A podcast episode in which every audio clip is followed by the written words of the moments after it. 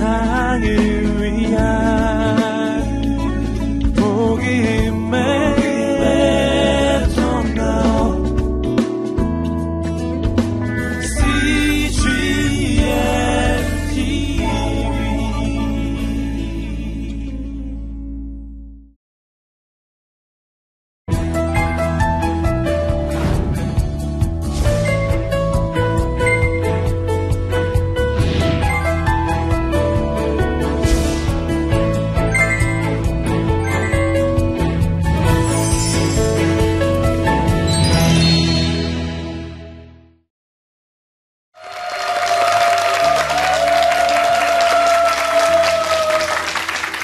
안녕하세요. 토지자연구소 남기업입니다. 아, 오늘은 경제 정의에 대해서 성경이 말하고 있는 경제 정의, 그것이 무엇인지에 대해서 우리가 좀 알아보려고 합니다.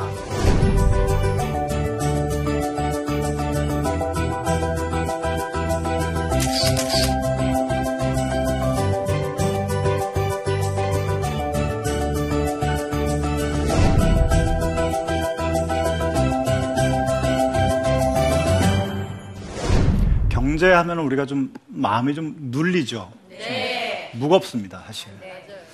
어, 신문지상에서 나는 사건들 보면 뭐 쌍용차 사건이다. 사람들이 어, 삶을 어, 스스로 마감하는 사람들도 있고, 어, 그리고 파워 크레인에 올라가서 어, 다시 복직시켜달라 이런 또 것을 보면은 참 어떻게 해야 될지 참 마음이 답답해요. 네. 직접 참여해서 뭘 해결을 해야 될지 아니면 또 뭐 그냥 참여하지 않는 것이 나은 것인지 아니면 기, 어떻게 기도해야 될지 사실 굉장히 난감한 것이 경제 문제입니다. 네. 예. 오늘 이런 어떤 굉장히 무거운 주제로 여러분과 이야기를 좀 나누려고 하는데요. 신문에 보면은 요즘에는 뭐 대기업이 중소기업을 착취한다. 예, 이런 얘기가 있고 또 갑을 사회다. 이런 얘기 하지 않습니까? 아, 그래서 이제 착취한다, 갑을 사회다 이러는 것은 경제가 정의롭지 못하다라고 하는 것이죠. 예. 경제가 정의롭지 못하게 되면 빈부격차, 가난한 사람과 부자의 격차가 벌어지게 됩니다. 예.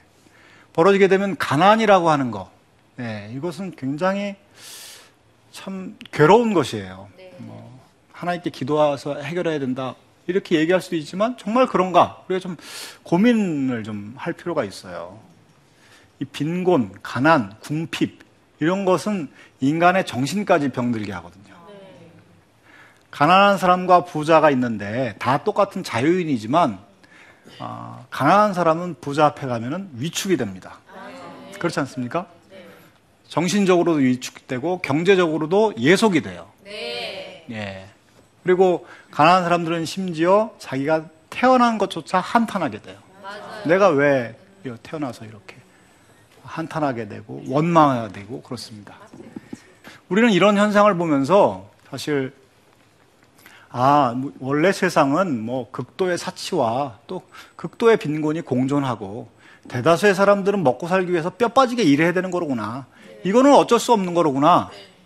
뭐 이렇게 생각하기가 쉬워요. 그리스도인들도. 예, 이거는 어쩔 수 없고 여기서 우리가 잘 살아남기 위해서 열심히 노력하는 수밖에 없다. 이렇게 생각하기 쉬운데 사실은 그렇지 않습니다. 네. 성경은 하나님의 나라와 정의를 구하라고 말씀하고 있죠. 네, 하나님의 나라와 의를 구하라고 최우선으로 구하라고 말씀하고 있습니다. 우리는 그 말씀 뒤에 나오는 이 모든 것을 너에게 더하실 것이다. 그 말씀에 관심이 많지만 사실 그 마태복음 6장 33절 너희는 먼저 그의 나라와 그의 의를 구하라. 그러면 이 모든 것을 더하시리라. 거기에 강조점은 이 모든 것을 너에게 더하겠다가 있는 게 아니고 아, 하나님의 나라와 의를 최우선으로 구하라. 예. 하나님의 나라와 최우선을 의를 최우선으로 구하라고 하는 것이 가능하기 때문에 예수님이 우리에게 말씀을 하신 것이죠. 예. 어, 성경에는 이 정의, 가난, 빈곤 이런 거에 대해서 굉장히 많이 나와요. 예. 미국의 그 짐 월리스라고 하는 어, 아주 신실한 그리스도인이 있는데 이 사람이 자기가 성경을 읽으면서 부, 뭐 가난, 빈곤 이런 것을 밑줄을 쳐가면서 읽었대요. 다 읽어봤대요. 그래서 읽고 나서 그 부, 가난 정의를 밑줄 친 것을 가위로 다 오려냈다고 합니다. 그랬더니 성경이 어떻게 됐겠습니까? 너덜너덜해졌겠죠. 네. 그러니까 성경이 얼마나 정의에 대해서 부에 대해서 빈곤 빈곤 문제에 대해서 중요하게 얘기하고 그것을 해결할 것을 촉구하고 있는지를 지멀리스는 얘기하고 싶은 거예요. 예. 아, 우리는 이제 그 하나님의 말씀을 보면은 그 이런 말씀이 있습니다. 그 히브리서 4장 12절에 보면 하나님의 말씀은 살았고 운동력이 있어 좌우의 날선 어떤 검보다 예리하여 혼과 영과 및 심령과 골수를 찔러 쪼개기까지 하며 이랬습니다. 예. 아시죠? 그 말씀을.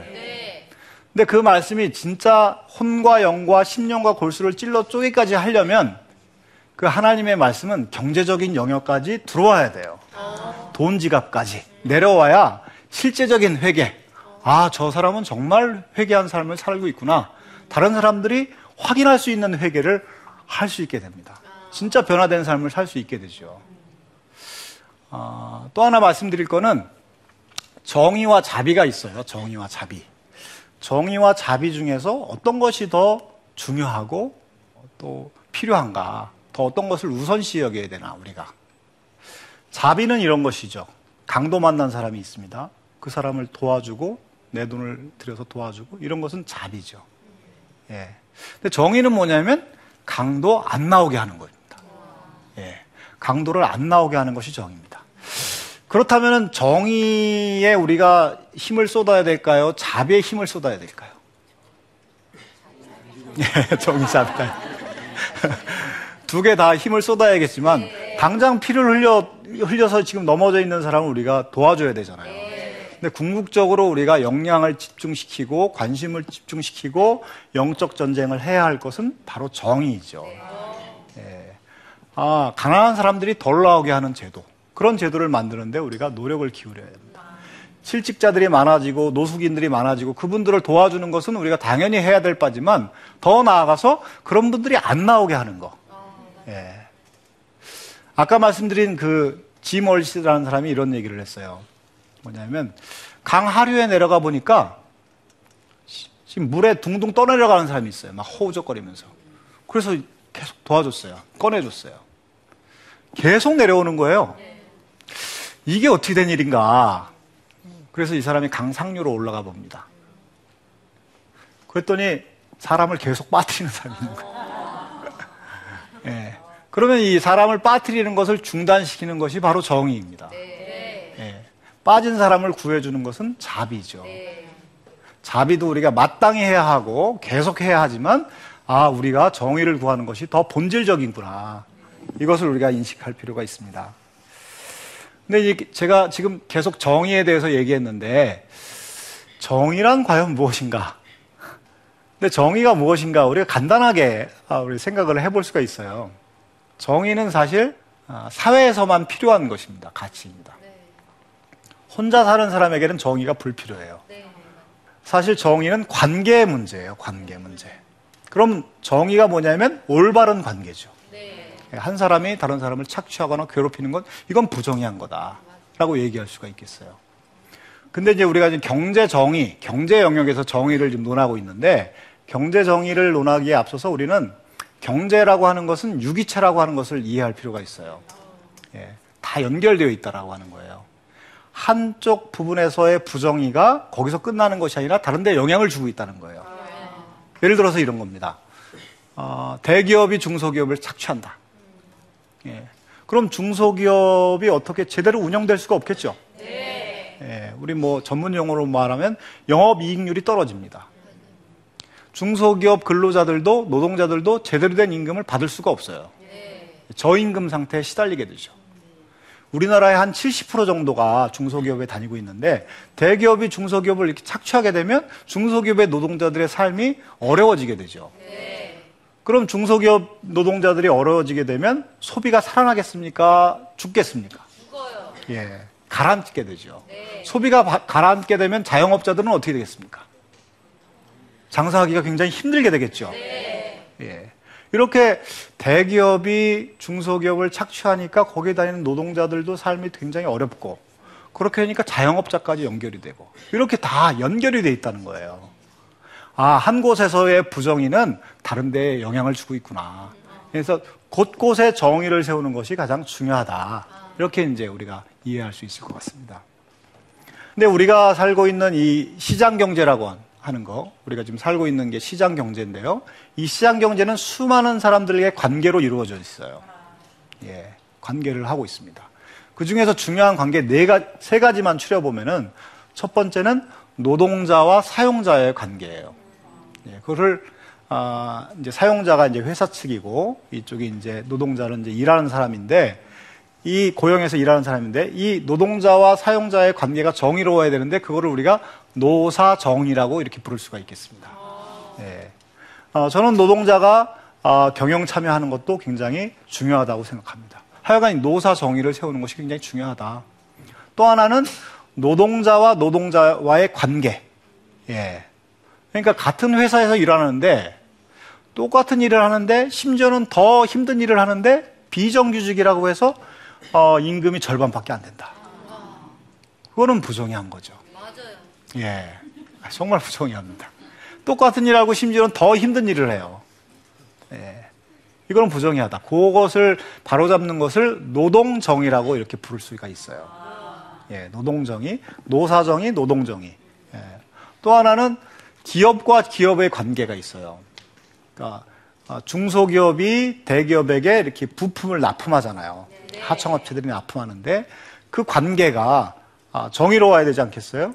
대기업이 중소기업을 착취하거나 이러면 안 되는데 그 기업과의 관계를 정의롭게 만드는 것을 우리가 기업정의라고 이렇게 부를 수가 있어요. 그러니까 노사정의, 노동정의, 기업정의. 그것이 경제의 골, 경제 정의를 세우는데 굉장히 중요한 틀입니다. 예. 근데 성경은 여기서 만족하지 않고 더 중요한 정의가 하나 있다. 그것이 세워지지 않으면은 다른 정의가 세워지기가 매우 어렵다. 이렇게 얘기하고 있는데 그게 뭐냐면은 토지 정의입니다. 예. 토지 정의가 가장 중요하다. 이렇게 얘기하고 있어요. 어, 그 토지 정의를 집중적으로 얘기하고 있는 그런 말씀은 레위기 25장에 나와 있습니다. 희년 말씀에 나와 있어요. 희년 들어보셨습니까? 예. 희년 말씀에 보면은 토지에 대해서 굉장히 자세하게 가르침을 주고 있어요. 희년 제도는 이런 겁니다. 아, 그 이스라엘 사람들이 이제 이집트를 탈출하고 나서 출애굽을 하고 나서 가나안에 들어가게 되죠. 네. 그래서 레위 지파를 제외하고 모든 지파가 각자 땅을 분배받아요. 네. 그리고 그 지파 안에서는 땅을 아, 또 땅을 이제 가족별로 또 분배해줘요. 그러니까 모든 사람들이 땅을 지금 소유하고 있는 거죠. 예. 농경사회에서 땅이 없으면 어떻게 되겠습니까? 예. 소장농에게 무슨 자유가 있겠습니까? 예. 그러니까 모든 사람들이 자유롭게 살기 위해서는 땅을 나눠주는 것이 필요하다 해서 어, 성경은 이렇게 땅을 골고루 분배해 줬어요. 그리고 나서 영구매매를 금지했습니다. 영구매매. 매매를 하지 못하게 했어요. 영구매매. 근데 뭐 정말 매매를 금지한 거냐? 그런 건 아니고요. 한시적인 매매를 금지했어요. 아, 한시적인 매매는 허용했어요. 신년은 50년마다 한 번씩 돌아오는 것인데 50년에 한 번씩 원소유자에게 돌려주는 겁니다. 제가 어, 저의 집에 가세가 기울어서 우리 앞에 있는 우리 자매님에게 땅을 팔았다. 예, 땅을 샀어요. 근데 앞으로 지금 희년이 되려면 원래 희년이 희년이 2000년이 희년이었고 그러면 그 다음에는 2050년이 희년이잖아요. 앞으로 37년 남았어요. 37년 동안의 사용권을 우리 자매님한테 판 것이에요. 저는 일시불로 저는 받습니다. 그리고 희년이 되면 돌려받는 거예요. 돌려줄 때 자매님이 손해를 본 건 아니죠. 제가 이익을 본 건 아닙니다. 원래 그렇게 계약이 이루어지는 거예요. 예. 그 계약 방법이나 가격 책정 방법이 레이기 25장에 자세히 나와 있어요. 근데 희년까지 기다린다. 너무 이거 길잖아요. 예, 앞으로 37년을 기다려야 되는데. 그래서 하나님께서는 무르기 제도라고 하는 것을 뒀습니다. 아, 이건 뭐냐면 땅을 되찾아 주는 거예요. 제가 지금 땅이 없어요. 예, 뭐 빚을 졌으니까 결국은 땅을 파, 팔았지 않겠어요? 땅이 없으면은 결국은 가족들이 뿔뿔이 흩어져서 뭐 소장을 하거나 품꾼 생활을 하거나 이러는데 가족 공동체가 지금 위험에 처해 있죠. 그러면 저의 가장 가까운 친척이 그 땅을 대신 사줄 의무가 있었어요. 땅을 사줘서 돌려주는 거예요. 그것을 무르기라고 합니다. 무르기는 영어로 리뎀션입니다. 무르기 해주는 사람을 리딤머라고 해요. 그 신약으로 넘어오면 리딤머는 무슨 뜻일까요?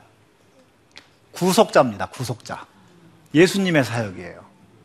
예수님은 우리의 친척이 되어 주셔서 자기의 값비싼 피를 대신 피를 흘려서 값을 지불하고 우리를 아, 마귀의 종되었던 우리를 어, 사오셨잖아요. 값을 대신 지불하셨어요. 그것이 바로 구속자고 리디머입니다. 그러니까 예수님은 구약의 율법을 폐지하러 온 분이 아니라 완성하러 온 분입니다. 희년을 무시한 게 아니라 희년의 사상을 받아들이면서 한 차원 높은 차원으로 승화시켰죠. 근데 이 성경의 정신은 아, 모든 사람에게 아, 땅에 대한 권리는 평등하다. 이런 것이 신현의 정신입니다. 왜냐하면 인간은 토지가 없으면 자유도 없기 때문에. 인간은 자동차가 없으면 불편하지만 땅이 없으면 생존이 불가능합니다. 예. 그렇기 때문에 아, 평등한 토지권 이것이 이루어져야 된다라고 하는데 지금은 그렇지 않죠. 땅을 마음대로 사고 팝니다. 땅을 통해서 돈을 벌기도 합니다. 어마어마한 돈을 소수가 벌기도 합니다. 이렇게 어, 성경은 토지 정의를 중요하게 여기는데 그럼 토지 정의를 어떻게 그럼 도대체 확립하, 확립하겠다고 하는 거냐? 어, 가장 좋은 방법은 어, 토지에서 발생하는 이익을 세금으로 환수하는 것이 가장 좋은 방법이에요. 네. 왜 토지에서 발생한 이익을 세금으로 환수하냐면 그 자체가 정의로운데요. 왜 그러냐면 토지 가격이 올라가고 가치가 이렇게 올라가는 것은 땅 주인의 노력이 아니라 사회 전체의 노력이거든요. 어떤 지역이 발전한다. 그러면 정부가 개발 계획을 세우지요. 예, 농지가 또 무슨 산업단지로 변하고 택지로 변하고 이러지 않습니까? 개발 계획을 세우게 되면 가치가 또 올라가죠. 정부가 도로를 놓습니다. 전철역을 세웁니다. 학교도 짓습니다. 파출소도 세웁니다. 사람들이 몰려 삽니다. 그럼 어떻게 되겠어요? 토지 가치가 올라가죠? 네. 누가 노력한 겁니까? 정부와 사회가 노력한 거죠. 그러니까 그거를 환수해서 사회 전체를 위해서 사용하는 것은 정의의 원리에 맞다. 그렇게 하는 것이 좋다. 어, 이렇게 이제 우리가 토지정의라고 하는 기반 위에 노사정의, 노동정의, 그 다음에 기업정의, 이것을 이루는 것이 하나님께서 기뻐하시는 경제정의라고 제가 말씀드렸습니다. 또 초반에 제가 자비보다는 정의가 더 우선한다고 말씀드렸습니다. 근데 이런 이제 정의를 세우는 것은 사실 제도적인 영역이 굉장히 많죠. 예. 이런 제도를 만들기 위해서 어, 또 이런 어, 제도를 만들기 위해서 애쓰는 정치인이나 우리가 정당 이런 정당에게 우리가 표를 주고 지지해주고 그런 것은 굉장히 우리에게 중요하다고 생각해요. 또 교회에서도 이런 아 경제 정의를 이룰 수 있는 하나님의 방법이 있다. 원래 사회는 극도의 사치와 극도의 빈곤이 공존하고 대다수의 사람들은 먹고 살기 위해서 뼈 빠지게 일해야 되는 것이 원래 사회가 아니라 부정의하기 때문에 그렇다. 정의롭게 만들 수 있는 방법이 있다. 라고 하는 것을 기독교인들이, 우리 그리스도인들이 공유하고 그런 건강한 여론을 형성시켜서 사회에 흘려보내야 돼요. 그럼 그 여론은 어떻게 될까요? 여의도로 향하게 되겠죠. 예. 그러면은 이제 법과 제도가 바뀔 수가 있습니다. 또 이제 자기가 가지고 있는 어떤 경제 권력이 어, 또 이렇게 수많은 소득을 누렸는데 이 소득이 과연 성경적인지 우리가 성찰해보고 어, 그렇지 않다면 우리가 회개할 필요가 있습니다. 회개를 해야 합니다. 사개오처럼 회개해야 합니다. 회개의 열매를 맺어야 합니다. 또 우리 중에서 대기업의 임원으로 있는 사람이라면 중소기업과의 관계를 어떻게 정상화시킬까를 고민해야 합니다. 또 기업을 운영하는 사람, 그러면 그 사람은 노동자와 어떻게 내가 아, 이렇게 경영에 참여시켜서 이렇게 같이 화합하는 문화를 만들 수 있을까? 그런 모델을 만들어서 사회에 이렇게 좀 보여줘야 돼요. 아, 기독인 기업은 굉장히 다르구나. 아, 노사가 항상 쟁투하는 것이 아니라 화합해서 회사 발전을 위해서 같이 일할 수 있구나. 아, 이런 것을 우리가 모델을 보여줘야 된다. 아, 그리고 더 중요한, 중요한 것 중에 하나는 우리가 이런 정의를 만들기 위해서 애를 쓰는 그런 어떤 아, 교회에서 저는 그러, 그러, 그런 데 관심을 갖고 있는 청년들이나 또 공부하는 사람들이나 이런 데 관심을 갖고 있는 사람들을 키워서 국회로 지방의회 의원으로 내보내야 된다고 생각해요. 예, 그런 역할까지 우리가 감당한다면 아, 우리 사회가 좀 더 정의로워지고 하나님의 뜻이 점점 편만하게 우리 사회에 이루어지고 이 부정의 때문에 고통당하는 사람들의 숫자가 현저하게 줄 거라고 저는 생각합니다. 예, 이상 제가 여기서 아, 강의는 마치겠습니다.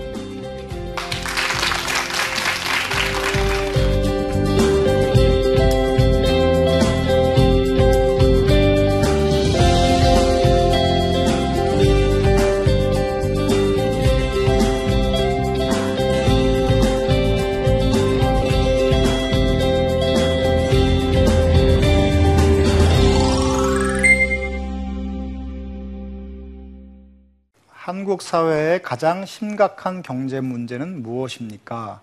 해결 방법도 말씀해 주세요. 했습니다. 제가 토지 문제를 연구해서 그런지 토지 문제가 가장 심각하다. 이렇게 말씀드리고 싶은데요. 토지의 정의가 확립이 안 되면 수많은 사람들이 고통을 당하거든요. 예. 토지는 모든 데 다 이용되잖아요. 공장 짓는 데도 이용되고, 도로 까는 데도 이용되고, 농사 짓는 데도 이용되고, 장사하는 데도 이용되고 토지에 문제가 생기면 모든 사람들이 고통을 받아요. 네. 또 소수가 또 이익을 보지만 이 토지 문제를 해결하는 것이 가장 중요한데 어, 해결하는 방법 중에 하나가 아까 말씀드렸듯이 세금으로 하는 것이 가장 좋다고 생각한 다른 방법도 있습니다. 근데 세금으로 어떻게 하냐면은 지금의 토지 가격을 유지하는 지금의 토지 가격을 유지하는 세금 세금 제도를 만들 수가 있어요. 어, 어떤 사람은 지금의 토지 가격을 현저하게 떨어뜨려야 된다. 이렇게 주장하는 사람이 있는데 그건 전 좀 과격한 방법이라고 생각해요. 또 그 사람으로서는 또 억울한 면이 있거든요. 그러니까 지금의 가격을 유지시키는 방법. 더 이상 올라가지 않게 하는 방법. 그렇게 하게 되면 토지 가격이 안정이 되면 집값도 안정이 됩니다. 예, 또 부동산 가격이 들락날락하면서 경제를 굉장히 힘들게 하는 이런 일도 없어지게 되고요. 토지 가격이 안정이 되면은 신규 기업이 시장에 진출하기가 굉장히 쉬워져요. 그럼 일자리도 많이 생기게 되고. 예, 이런 어떤 선순환 구조를 충분히 만들 수 있다. 예. 말씀드릴 수 있고요. 성경적 경제 정의가 실현되고 있는 모델이 될 만한 나라가 있나요? 혹은 성경이 말하는 경제 정의를 실천한 구체적인 사례를 듣고 싶습니다. 했습니다. 기업 정의, 노사 정의, 노동 정의라고 하는 것은 사실 어, 서구에 있는 나라들은 상당 부분 실현하고 있는 바고요. 제가 이제 토지 정의와 관련해서 좀 더 말씀을 드리면 토지 정의를 실현하는 거 100% 실현하는 나라는 여태까지 등장하지 않았는데 이 토지 정의 정신 그러니까 어, 평등한 토지권 토지에 대해서는 평등한 권리를 누려야 된다라고 하는 정신에 가까이 가면 갈수록 사회가 굉장히 건강해지고 경제가 발전하고 실업 문제가 없어지고 그런 사례는 굉장히 많아요. 어, 대표적으로 이제 대만이 그랬습니다. 요즘엔 좀 후퇴했는데 대만이 토지 문제를 처음에 어, 1948년 이쯤에 49년 이쯤에 토지 문제를 해결하면서 이 경제 성장하는데 굉장히 토지 문 토지 이 문제 해결한 것이 기여를 해요. 중소기업이 굉장히 많이 나타나는 것은 토지 가격이 안정돼 있기 때문에 그렇습니다. 또 농민들이 직접 땅을 경작해서 농민들이 땅 소유 주고 거기서 나오는 것이 대부분 자기 소유였기 때문에 열심히 일한 것이 농민들 소유였기 때문에 농업 생산성도 굉장히 늘어났어요. 대만이 그런 좋은 얘기고요. 근데 뭐 완벽하게 지금 제가 말씀드린 그런 정신에 100% 가까이 가지는 않았지만 근접했다. 어, 또 하나는 제가 뭐 정부 차원에서 실시한 사례가 있는데요. 덴마크라고 하는 나라가 그런 걸 한때 실시했습니다. 예, 한때 언제냐면 1957년에서 60년 사이에 아, 제가 말씀드린 이 토지정의 정신을 예, 구현하는 그런 정책을 주장하는 정당이 집권을 했어요. 예, 그 집권하는 동안에 굉장히 놀라운 경제적인 효과가 일어났어요. 어, 파업도 없어지고 임금은 굉장히 올라가고 어, 그리고 이제 GDP도 아, 올라가고 또 국가 채무도 내려가고 이런 굉장히 놀라운 효과가 있었는데 근데 1960년에 또 선거를 했는데 집권에 실패해요. 이상하죠? 네. 그걸 보면은 여러 가지 이유가 있는데 제가 보기에는 아, 이렇게 국민 대다수의 공감대가 형성되지 않은, 차, 않은 상태에서 추진하는 개혁이라고 하는 것은 후퇴하기가 너무 쉬운 것 같아요. 그러니까 건강한 여론이 형성된 그 토양 위에서 개혁 정책이 실시되고 성경에 가까운 정신의 그 정책이 실시되어야 이게 오래 지속될 수 있고 우리 고통당하는 이웃의 수가 현저하게 줄 수가 있다. 그렇게 말씀드릴 수 있을 것 같습니다. 예, 이상으로 오늘 강의를 마치겠습니다. 수고하셨습니다. 정말 여행으로도 단 한 번도 일본 땅을 가본 적이 없어요. 연고지도 없고요, 지인도 없습니다.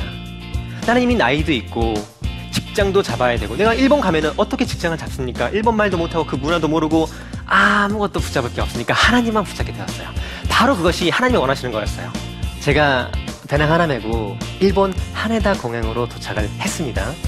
그날부터 일본에 도착한 그날부터 하나님의 기적이 끊임없이 제 삶에 펼쳐졌는데요. 정말 흥미진진했습니다.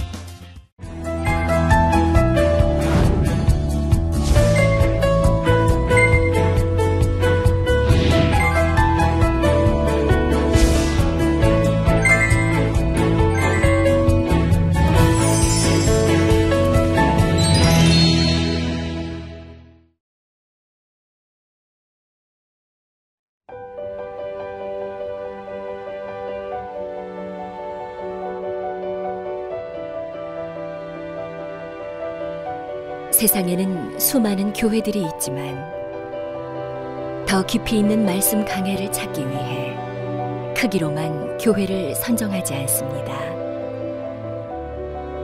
보다 좋은 영적 콘텐츠를 더 많이 나누기 위해 방송비를 받지 않습니다. 1년 365일 복음만 전하고 싶어서 우리는 광고를 하지 않습니다. 온누리의 복음을 땅끝까지 CGN TV와 함께 땅끝 선교사가 되주세요.